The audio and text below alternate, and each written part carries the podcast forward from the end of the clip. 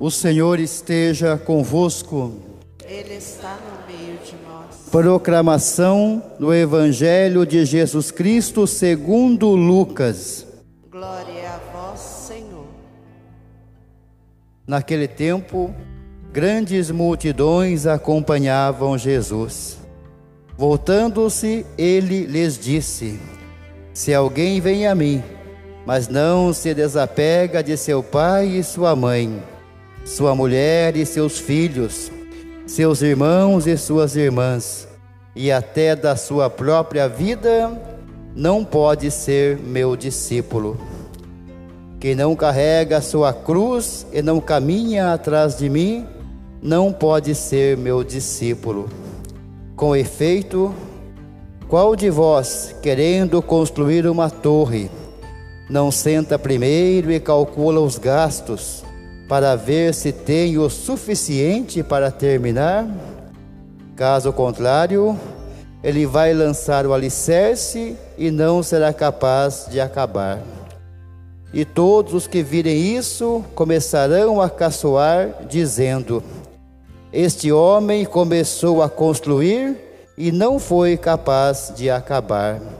Ou ainda, qual o rei que ao sair para guerrear com outro, não se senta primeiro e examina bem se com dez mil homens poderá enfrentar o outro que marcha contra ele com vinte mil?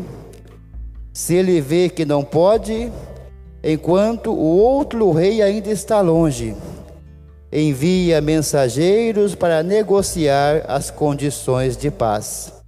Do mesmo modo, portanto, qualquer um de vós, se não renunciar a tudo o que tem, não pode ser meu discípulo. Palavra da salvação. Glória a vós, Senhor. Queridos irmãos, queridas irmãs, baseados no evangelho que nós acabamos de ouvir, de Lucas, nós poderíamos nos perguntar: como tem sido a nossa caminhada de fé. Onde nós queremos chegar? Nesses dias, nós ouvimos o Evangelho na solenidade de Todos os Santos, que falava da chegada no reino definitivo, de modo especial, a liturgia da palavra através do livro do Apocalipse falava de um modo tão bonito da chegada na Jerusalém celeste e uma festa, porque todos chegam vitoriosos. Ainda no evangelho de ontem, imediatamente anterior a esse que nós ouvimos hoje, se compara o reino dos céus com um banquete, com uma festa. Então, o reino dos céus, o final da caminhada, e também o processo da caminhada é um processo feliz. Nós somos chamados à alegria. Mas como tem sido a nossa caminhada de fé? Quando se fala de renúncia, será que renúncia significa só sofrimento? Será que renúncia significa só sacrifício? O que é que Deus pede que renunciemos? Ele pede que as renúncias sejam feitas para que nós sejamos felizes de verdade, para que não nos apeguemos ao que passa e para que compreendamos no decorrer da vida aquilo que não passa, que é o que traz a felicidade verdadeira. Se a gente não toma cuidado, a gente pode confundir a fé só com sacrifício, com penitência com coisas difíceis para nós. Aquilo que Deus pede para nós tem a ver com o nosso caminho da verdadeira felicidade e com chegar lá com palmas de vitória nas mãos, como meditamos nesses dias. E do chegar lá porque Deus nos quer e não quer perder nenhum de nós. E isto é alegria para nós. Descobrir o Evangelho, então, é seguir um caminho que é a vontade de Deus, mas coincide com aquilo que de mais íntimo nós desejamos. Com certeza todos nós já passamos por sonhos e realização de sonhos. Ah, eu queria ter uma casa. E a gente consegue a casa e depois a casa não é tudo aquilo que o coração queria, faltou algo mais. Ah, eu queria realizar uma festa. E a gente realiza aquela festa, tudo passa tão rápido, quando termina tudo, fica uma sensação de vazio. A gente queria algo mais. Existe um algo mais que nós desejamos, que nos inspira a caminhar, que é Deus, que é alegria em Deus. Então a gente não pode se perder nas pequenas coisas do dia a dia, a gente não pode se perder naquilo que o mundo oferece. É isso que o Evangelho de hoje nos fala, e as renúncias presentes aí é para que a gente não perca a meta, para que a gente não perca o ideal. Nós desejamos algo mais e esse mundo, com todas as coisas, com todas as pessoas, não nos pode oferecer.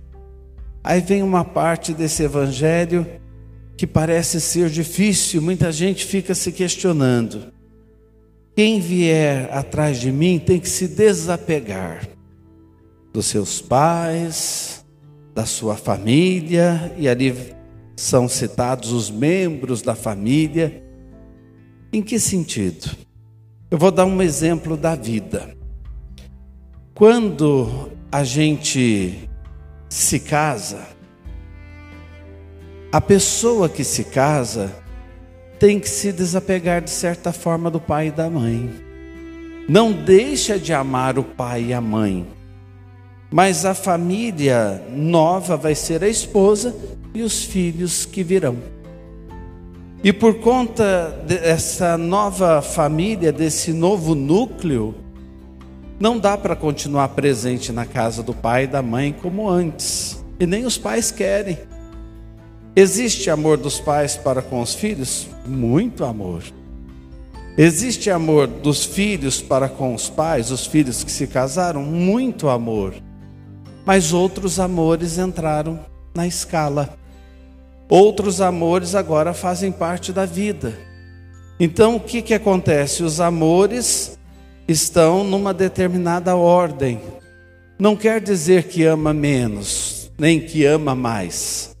Ama a todos, com a intensidade que cada um precisa. E é isso que Jesus quer dizer aí no Evangelho de Lucas. Quando a gente descobre o Evangelho, descobre Cristo, o Evangelho é o primeiro amor, tem que estar acima de tudo até para a gente ordenar os outros amores. Aí o que, que o Evangelho vai pedir de nós? Honrar pai e mãe. O que, que o Evangelho vai pedir dos casados? Fidelidade, amor e serviço. O que, que o Evangelho vai pedir dos membros da família? Que busquem a Deus, e isso vai fazer toda a diferença no amor da família. Não existe amar menos e amar mais. Existe amar. E o amor a Deus é o que ordena, coordena os demais amores da nossa vida. É importante a gente amar muito aquelas pessoas que Deus colocou na nossa caminhada, incluindo os irmãos e irmãs da comunidade, com o coração de Deus enxergando cada pessoa a partir do que a gente aprende com o coração de Cristo, na mansidão, na humildade. E isso vai trazer felicidade verdadeira. Depois, o evangelista diz: e quem quiser seguir a Jesus, tem que tomar a cruz. Também esse tomar a cruz não é gostar de sofrer, não é ser masoquista, não é querer sofrer, a cruz é sinônimo de serviço. Nós já conversamos em outras oportunidades, inclusive durante esta pandemia, em evangelhos paralelos a esse, que estiveram presentes na liturgia da missa. Eu dizia: quem é que ia para a cruz? Só os servos. Os poderosos não iam para a cruz, não recebiam esse castigo eram os servos, os pobres, os menores dentre os menores. E no tempo que Jesus diz: Quem quiser vir após mim, tome a sua cruz, o sentido era esse. Olha, um servo é que assume a cruz. Aquele que serve com a vida o tempo todo é que toma a cruz. Então sejam assim, sejam simples. E no dia a dia, mais uma vez eu digo a mesma ideia: não murmuremos porque estamos servindo. Porque às vezes a gente pode servir, servir a família, mas sempre reclamando. Servir o esposo, mas sempre reclamando. Servir a esposa e os filhos, mas sempre achando que está demais. Servir a comunidade achando que já fez muito. Aí não. O tomar a cruz é servir por amor. E o amor e o serviço se confundem aí neste tomar a cruz cada dia. E o último conselho do Evangelho: você vai assumir essa vida mesmo com Cristo? Então calcule para ver se você vai dar conta. Não seja como alguém que pensou em construir uma torre e não vai terminar. Não seja como alguém que vai enfrentar um exército e não calcula que força que tem e que força que o que virá contra você tem. Calcule. Sabedoria de Deus, sabedoria de Jesus. O que, que é construir esta torre? Construir a sua vida em Deus. O que, que é enfrentar um exército que virá contra você? Enfrentar as suas pulsões. Esse exército que é contra você está dentro de você. É aquela força que muitas vezes diz: para de ir na igreja, para quê? Não adianta nada. Em frente. Ah, você está rezando, parece que quanto mais você reza, as coisas pioram. Em frente. É o exército que está contra você. Procure perceber que você precisa alimentar essa força para vencer esse exército. Ah, lembra daquelas renúncias que o padre falou no início, aquele dia da, da, da do sermão? Ah, só vai te causar infelicidade, não. Em frente. É o exército contrário a você. Essas renúncias ajudam você a ser feliz de verdade, a descobrir o caminho da verdadeira felicidade, que é o caminho de Deus e é aquilo que seu coração deseja. Então, esse exército que você tem que enfrentar tem a ver com as suas pulsões, com seus instintos, com as suas fraquezas. Calcule, enfrente, não se entregue. Aí de fato você vai ser feliz. Amém.